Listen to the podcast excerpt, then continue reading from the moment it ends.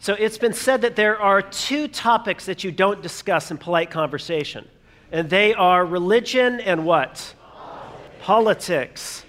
Now, of course, in church it's expected that you would talk about religion, but I think most of us get uncomfortable when the guy up front starts to talk about politics because it's a controversial subject. We don't like it when the pulpit is used to push maybe a political agenda. And so I think a lot of us get very uncomfortable with the idea of politics being discussed in church, politics from the pulpit. A book came out a few years back entitled Unchristian. And in this book, the author shares research on the millennial generation and why so many of them have been leaving church. And so it's a book about some of your children and some of your grandchildren. And it says that one of the biggest reasons that the millennial generation gives for leaving church is that, quote, the church had become too political. The author writes Many outsiders believe that Christians have a right or even an obligation to pursue political involvement, but they disagree with our methods and attitudes. They say we seem to be pursuing an agenda that benefits only ourselves. They assert that we expect too much out of politics. They question whether we are being motivated by our own economic status rather than our faith commitments when we support conservative policies. They claim that we act and say things in an unchristian manner, and they wonder whether Jesus would use political power as we do. One person that uh, they interviewed in this book put it like this He said, quote, I believe that American Christians have become tools of the Republican election machine at the expense of their own image and message. Now, I don't know how that strikes you. I don't know what you think about that. You might think uh, maybe that's unfair, and maybe it is. But do you ever get the sense that politicians are oftentimes using expressions of faith in order to get your vote? Do you ever get cynical, maybe suspicious, when a politician starts talking about their own faith because you think, I think you're just saying this to satisfy my own concerns and to get my vote? Am I alone in that kind of cynicism? A story is told of a Democrat and a Republican eating lunch. And the Democrat says to the Republican, You know, I'm very, very religious. And the Republican knew this guy and he just said, No, you're not. He says, I bet you $20 you can't even recite the Lord's Prayer. And he says, You're on. And they bowed their heads, and the man said, Now I lay me down to sleep. and the Republican said, I'll give you 20 bucks. I had no idea you knew the Lord's Prayer.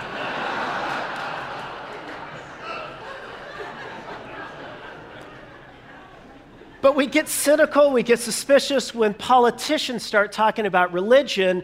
And of course, we get very uncomfortable when people from the pulpit start talking about politics. And here I am this morning talking to you about politics. Why on earth would I begin a sermon by talking about this very controversial subject that, quite frankly, is often better left out of these kind of discussions in church? Well, I want to talk to you about politics because what I want you to see today is that right at the very heart of the gospel is a political claim. We could say that right at the very heart of the priorities of Jesus We've been saying, you know, for the last few weeks, we've been looking together at the priorities of Jesus. Well, this morning, we're going to look at one of Jesus' core priorities. In fact, the one this morning that we're looking at is really the one that encompasses all the others. And it's that Jesus came in order to inaugurate a kingdom on earth. And that's political. Palm Sunday, Jesus came into Jerusalem on a donkey, and the crowds hailed him as a king and that's political. And so, what I want you to see this morning is that right at the heart of the gospel, right at the heart of Palm Sunday, is a political claim about Jesus. Now, let's just clarify for a second what we mean by political. I'm not primarily talking about the Democrats and the Republicans right now. When I talk about political, what I'm talking about is the exercise of power. It's how we get power, it's how we retain power, it's how we use power on earth to get stuff done for people. And in that sense, Palm Sunday is political. And so, what I want to do this morning is I grant it's, it's a little bit uh, dicey. We're kind of walking dicey ground this morning. But here's what we're going to do we're going to enter into the story of Palm Sunday, and what I want you to see is the dramatic, the shocking, the breathtaking political claim that stands at the very heart of this important event. And then I want to draw out three implications of this claim for how we think and how we act, how we live in the realm of politics. Does that sound like fun this morning? Let's go, huh? Preach it, baby. I like that. It's dangerous to say to me. So, if you have a Bible, why don't you open with me to Mark chapter 11? Mark chapter 11. We're going to be looking together at the story of Palm Sunday. Let's set it in its context. Palm Sunday occurs, or the first Palm Sunday occurs on the week of Passover. And during the Passover season, Jews from all over the Greco Roman world would pour into the city of Jerusalem to go on pilgrimage to celebrate the most important holiday on the Jewish calendar, Passover. And it was an electric atmosphere. The city would swell, kind of like uh, during the Rose Parade, how Pasadena just swells way, way, way beyond its normal size and capacity. So too, Jerusalem would swell way, way, way beyond its size and capacity as pilgrims poured in. And the climate during that time was electric because Passover was the great celebration of God's victory over the Jews' oppressor, Pharaoh. It was about God's liberation of his people. And so, when the Jews, who were an oppressed people under Rome, gathered in the first century in Jerusalem, they gathered remembering God's victory in the past, and they prayed for God's victory over their current oppressor, Rome. And they prayed and they longed for political liberation. And so, revolutionary zeal was in the air. The Roman guard was on edge, and everyone had their guard up and their watch out. And that's when it happens. Chapter 11, verse 1. Now, when they drew near to Jerusalem, to Bethphage and Bethany, at the Mount of Olives, Jesus sent two of his disciples and said to them, Go to the village in front of you. Now, stop there. So, Bethphage and Bethany are about a couple miles just outside of the city gates in Jerusalem. And as they go on the Mount of Olives, just in the very short distance, they can see the city and all of its glory. They can see the temple from the Mount of Olives. And as they're just about ready to go in there, uh, it was common for Jews during Passover, of course, to sleep outside of the borders of the city. There wasn't space to house everyone in there. And so Jesus made his headquarters just outside the city in the little village of Bethany. And so, just as they're on the Mount of Olives, Jesus commands two of his disciples to go into this little village of Bethany. And look what he says to them. He says, Go into the village in front of you, and immediately as you enter it, you will find a colt tied on which no one has ever sat. Go and untie it and bring it to me.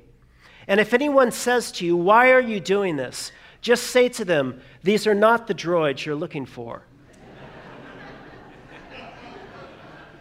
If anyone says to you, Why are you doing this? say, The Lord has need of it, and will send, and, and will send it back here immediately. And they went away, and they found a colt tied at a door outside in the street, and they untied it. And some were standing there. They said, Hey, what are you doing untying that colt? And they told them what Jesus had said, and they let them go.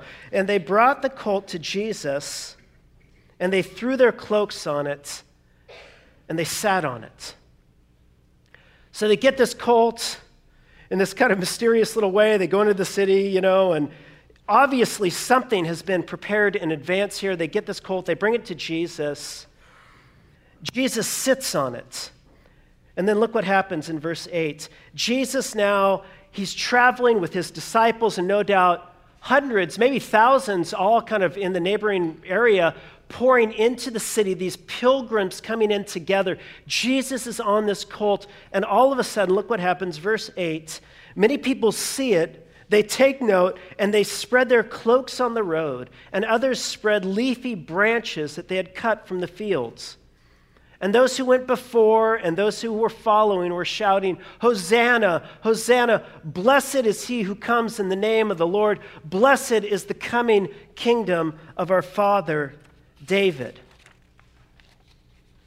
Now, I used to think that Palm Sunday was something of a mistake of the crowds. I remember years ago, maybe, I don't know, a decade ago, uh, do you remember the, the election cycle where Ron Paul was running for president? And he was in the primaries, but then he didn't obviously get the uh, nomination or whatever. And I remember uh, as we approached election week, going into it was like just before what super tuesday right? When you go vote for president. And i remember uh, going down is it super tuesday? It's not super tuesday. It's just election tuesday right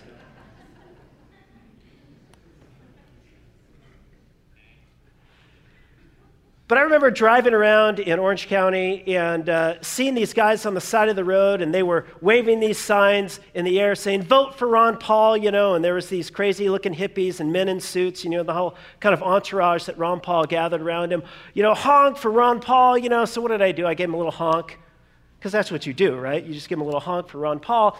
And, uh, and then it occurred to me, I'm like, Ron Paul's not even on the ticket. you know, it was just a case of overzealot followers, trying to do something that their own leader was not asking them to do. And I've always thought of Palm Sunday in those terms that it was just sort of a case of these overzealot followers who were not doing exactly what their leader wanted them to do. But what I want you to see from the text is that Palm Sunday was not the result of a mistake from the crowds. It was the result of the intentional and the deliberate action of Jesus. I mean, think about it. Jesus gets on a colt. Think for a moment. In the Gospels, do you ever read about Jesus riding an animal of any kind? Can you think of anywhere in the Gospels? If you can think of somewhere, I'll give you $20. you can't think of anywhere because there's nowhere anywhere in the Gospels where Jesus gets on an animal except for once, and it's here on Palm Sunday.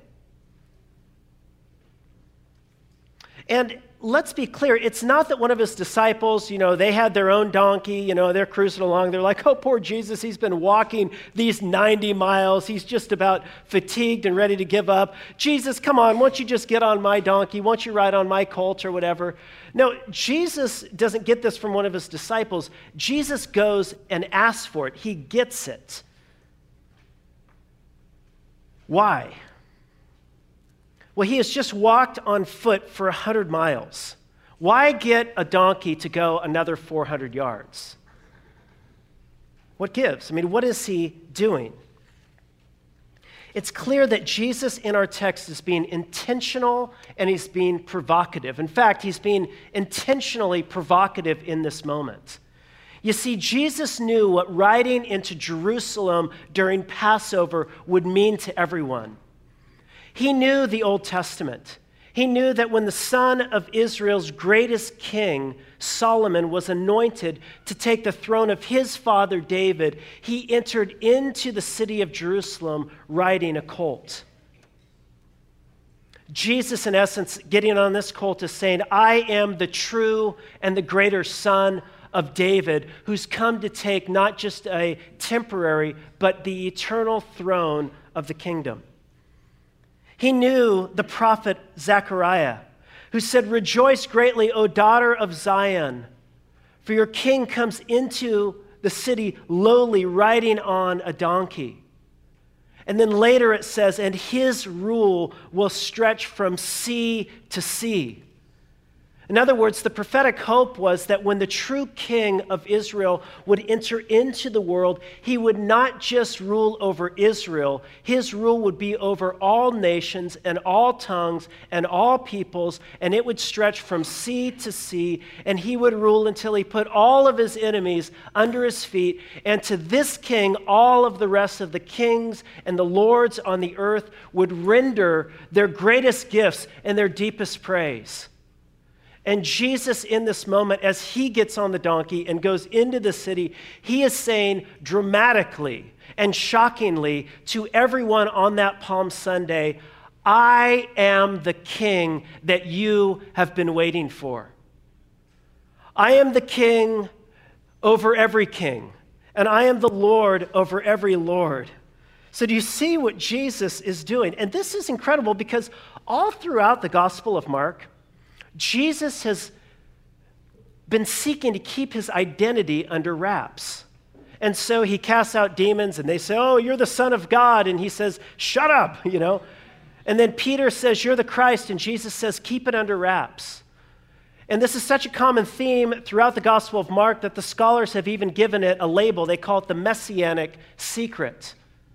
And so throughout the gospel, Jesus has kept his identity secretive, under wraps, as it were. But here, Jesus comes out intentionally and provocatively to say to us and to say to them and to say to the, all of the world that I am the king that you have been waiting for. He is going public that he is the world's true king, and the disciples get it.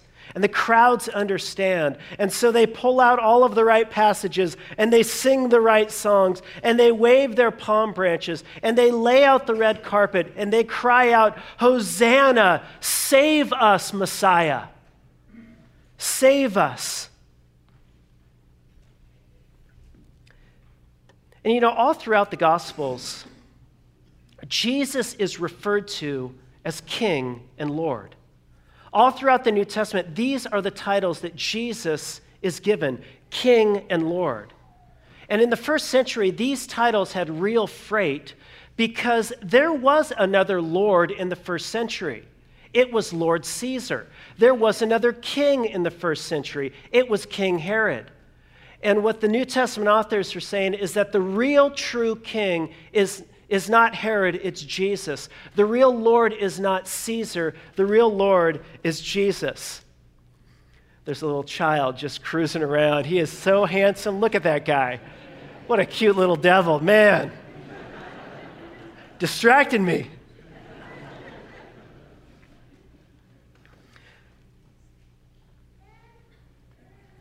So, all throughout the New Testament, the authors refer to Jesus as Lord and King. And all throughout the scriptures, you hear these calls to all of the people, all of the kings and the lords of the earth, to come and to give their true worship and praise and adoration to the world's true King, Jesus. And so, for example, in Psalm 2, it says, You kings of the earth, be wise. You rulers of the world, be warned.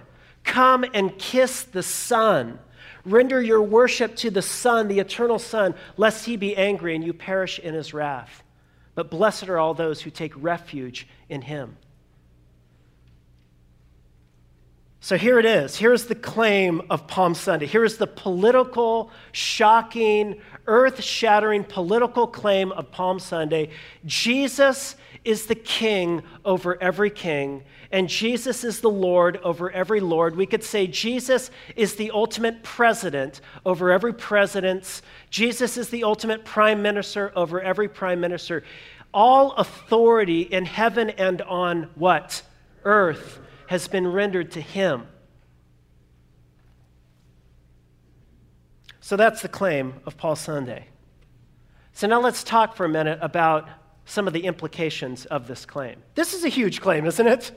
If you're visiting with us for the first time, maybe you're new to Christianity, I just recognize right now everything I've just said is just pretty crazy stuff. But bear with me for a second. And I want you to see three implications for us in politics. Number one, I want you to see that Jesus on Palm Sunday, number one, gives us a new political framework. Jesus on Palm Sunday gives us first a new political framework. Now, it's common in our day to, uh, let's see if I can get this thing going here. Where's my, uh, I have a blank screen. Let's, I want to write on my screen. Great. It's not working. I'll just have to write with my, my just in the air. Will you guys be able to track with me if we just are writing in the air? Can we do that? All right.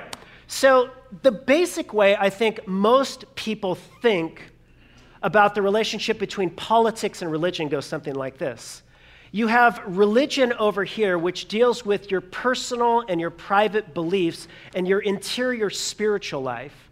And then you have politics over here, which deals with the public sphere and real stuff of the earth, like economic policy and foreign policy and immigration policy and so on and so forth. And so you have religion, which is personal and private, and then you have politics, which is public and sort of deals with the real stuff of this world.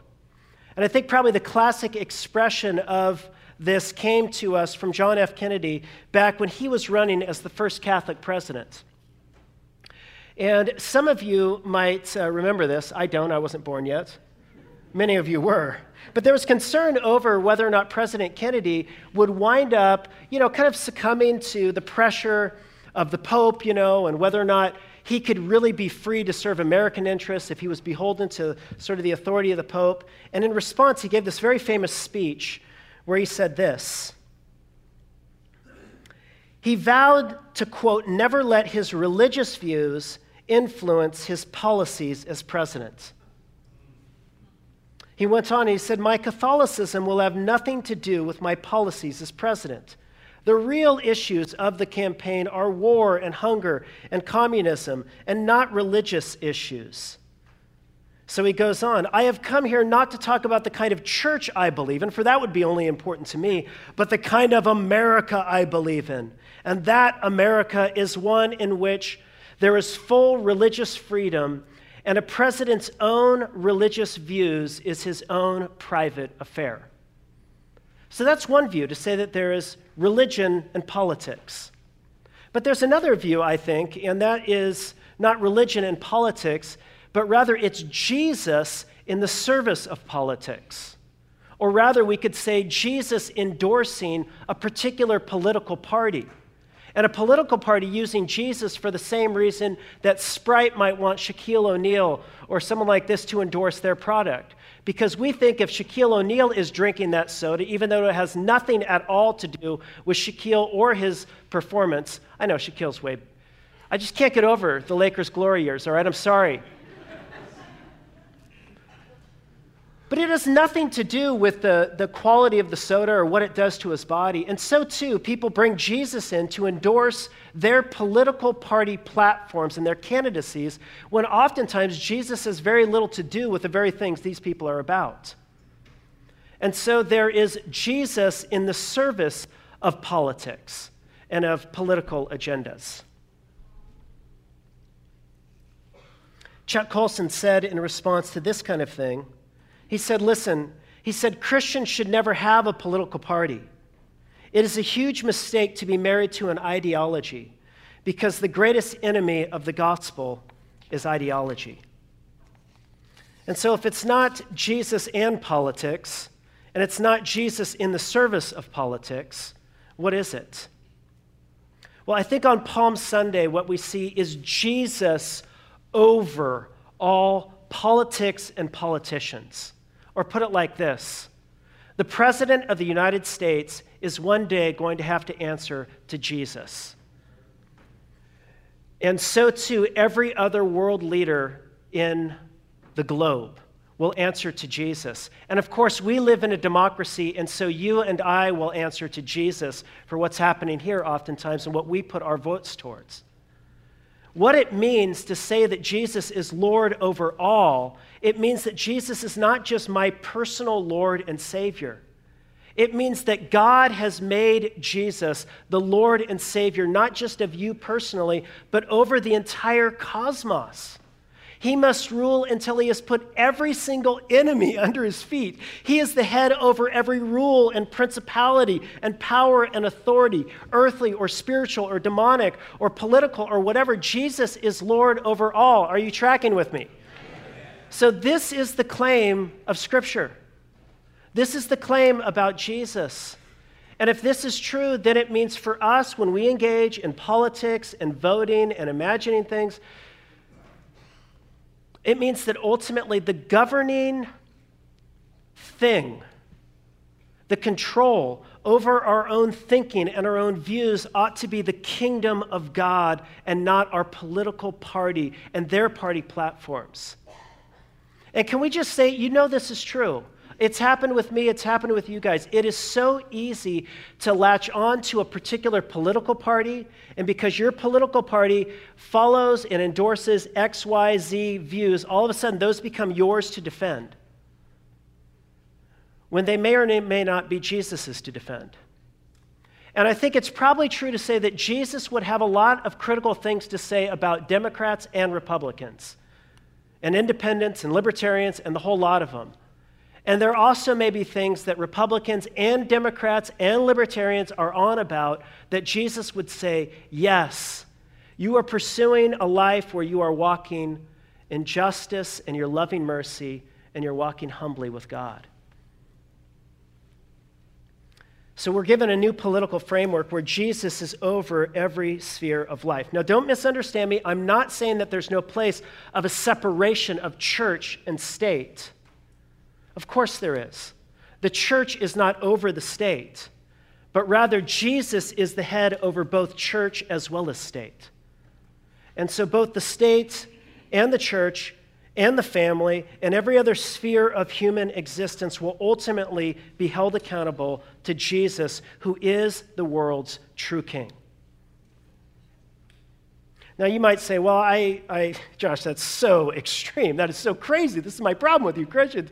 You people are so extreme when it comes to Jesus. But let me just ask you I mean, think about your own political views and about your own views of the world. Is there nothing higher for you than your own personal private opinions? Almost all of us would say that we are accountable to something higher than our own personal desires and opinions.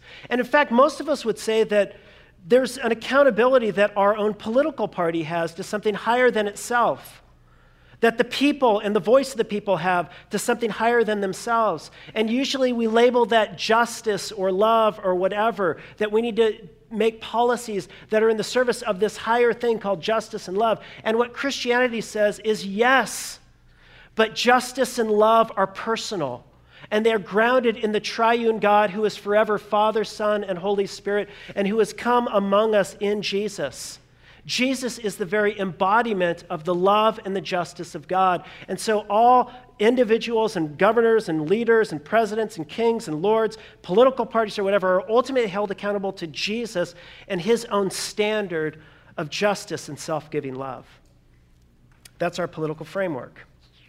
But secondly, I want you to see that this not only gives us a new political framework, but secondly, Palm Sunday gives us a new political practice. When Jesus comes into the city, he doesn't do what it was expected Jesus would do. Remember what it was expected Jesus would do, the Messiah would do when he comes into the city on, in, in, into Jerusalem on a donkey?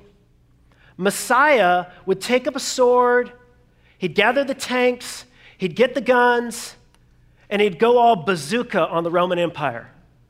You know, he'd get all Rambo on them, you know, Terminator, you know, style, start overthrowing things. And he would, by force and coercion and violence, he would establish God's kingdom. And God's victory over God's enemies would come through violence. But what happens when he goes into the city? He doesn't take up the sword, he doesn't take up a bazooka. Instead, he gives his life in glad, self giving love. Here is the power of God over all of the principalities and powers and rulers on earth. It is the power of self giving, sacrificial love, where he takes all that the enemies of God have to throw at him and he bears it in himself and he brings it to an end and he exhausts all of their power. And what the enemies of God, Satan and the demons and all the powers of darkness, thought they would do in, in having Christ crucified ultimately becomes their undoing. And it becomes God's great victory over the powers of darkness. The book of Colossians, chapter 2, says that God made this display and, and, and humiliated them and humbled them and defeated the powers of darkness through the cross of Jesus Christ. And so, what does that mean for us? It means that the best way for you and me to get and to exercise any authority and power that we have, whether it be political or that you get at the office or that you have in the home over your children. The very best way to exercise your power in your marriage, there's, there's politics in marriage, isn't there? There are plays of power. There's ways in which you get power and you use power. The best way to do politics is self giving, sacrificial love. Not violence, not threats, not coercion, but through self sacrificing love. I think in the last, in the 20th century, the best model of this that I can think of in the political realm came from Martin Luther King Jr., who was a leader, who was a political leader.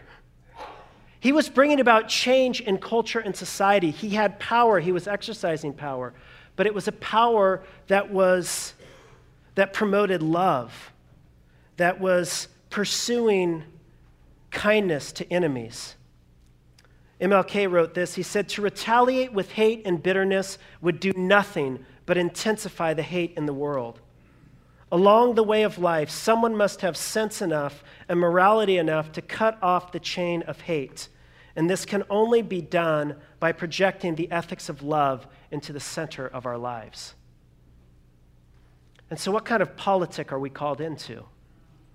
It's a politic of, of, of living a life of self sacrificing, self giving love,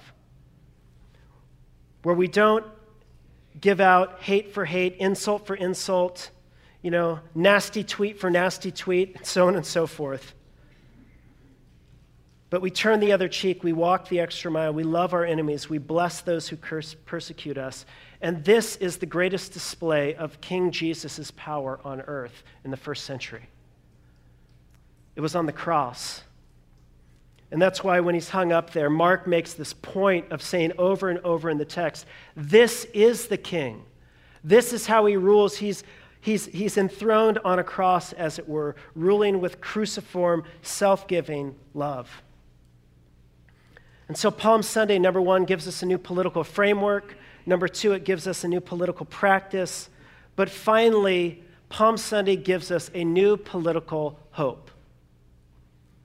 Listen, can we just say it?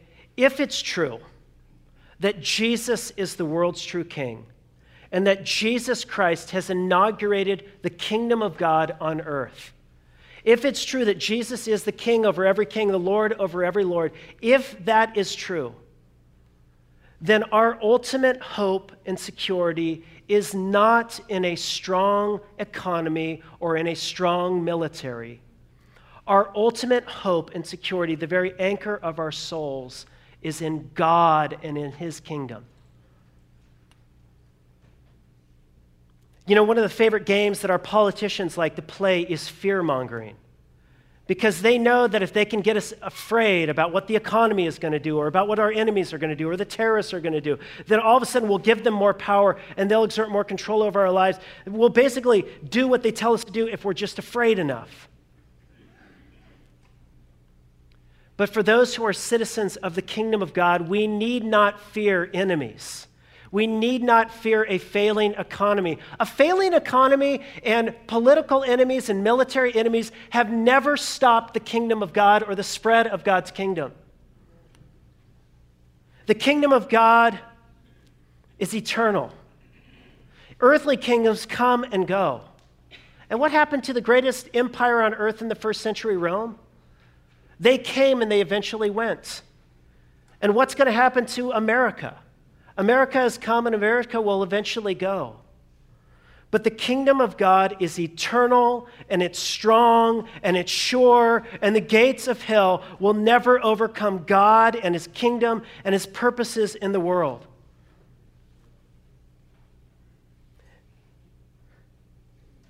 Jesus is returning in glory. Jesus will make all things right. Jesus will wipe away every tear from our eyes.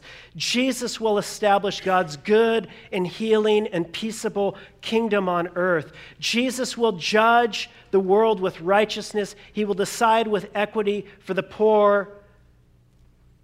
And the glory of God will flood the earth as the waters cover the sea. And that's very good news and may our hearts be rooted in that news.